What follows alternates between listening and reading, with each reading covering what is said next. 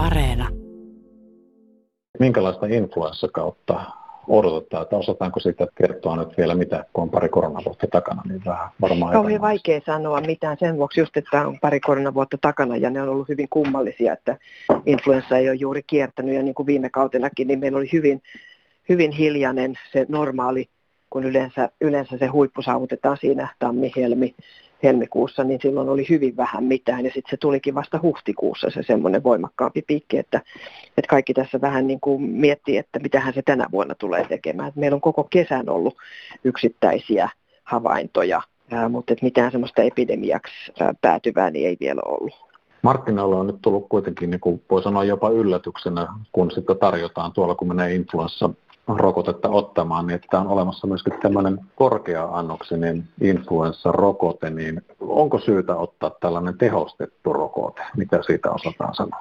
No siis siitä on tehty systemaattisia katsauksia, joita Euroopan tartuntatautivirasto tilasi just sen vuoksi, että kun tiedettiin, että ne on tulossa markkinoille, on niin hirveän tärkeää nähdä sitten, että mitä eroa niillä on suhteessa näihin niin sanottuihin tavallisiin influenssarokotteisiin. Ja, mutta se ongelma niissä on, on se, että kun influenssakaudit on niin hirveän erilaisia, niin on, on vaikea niin kuin standardoida niitä jokaista tutkimusta sitten. Sulla on kausi, jolloin yhtäkkiä onkin B-valtavirus. Ja sitten sulla on kausi, H3N2 on valtavirus. Ja, ja riippuen sit siitä, että mikä on valtavirus, niin sen rokotteen teho sit vaihtelee sen suhteen. Et ei pelkästään riipu siitä itse rokotteesta, vaan se riippuu myöskin siitä kiertävästä viruksesta. Ja sen vuoksi on vaikea tehdä tämmöistä systemaattista katsausta niin, että se olisi riittävän standardoitu kaikilta osin. Lyhyt vastaus tuohon sun kysymykseen on, että näistä korkeannoksisista niin voidaan olettaa, että on jonkin verran korkeampi ja pitkätehoisempi suoja, jos se virusten niin sanottu match, kiertävät virukset, niin vastaa hyvin näitä rokoteviruksia siinä miettii sitten, että hetkinen, että eikö tämä kansallinen rokote nyt suojaa sitten riittävän hyvin, niin mitä vastaat siihen kysymykseen?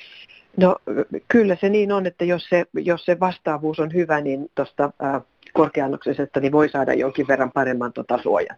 Kyllä se ainakin tämänhetkisen tiedon valossa niin pitää paikkansa. Ja sitten voi kysyä tietysti, että miksei me nyt käytetä niitä meidän kansallisessa ohjelmassa, ja se johtuu siitä, miten nämä meidän hankintakilpailut menee ja miten optioita käytetään.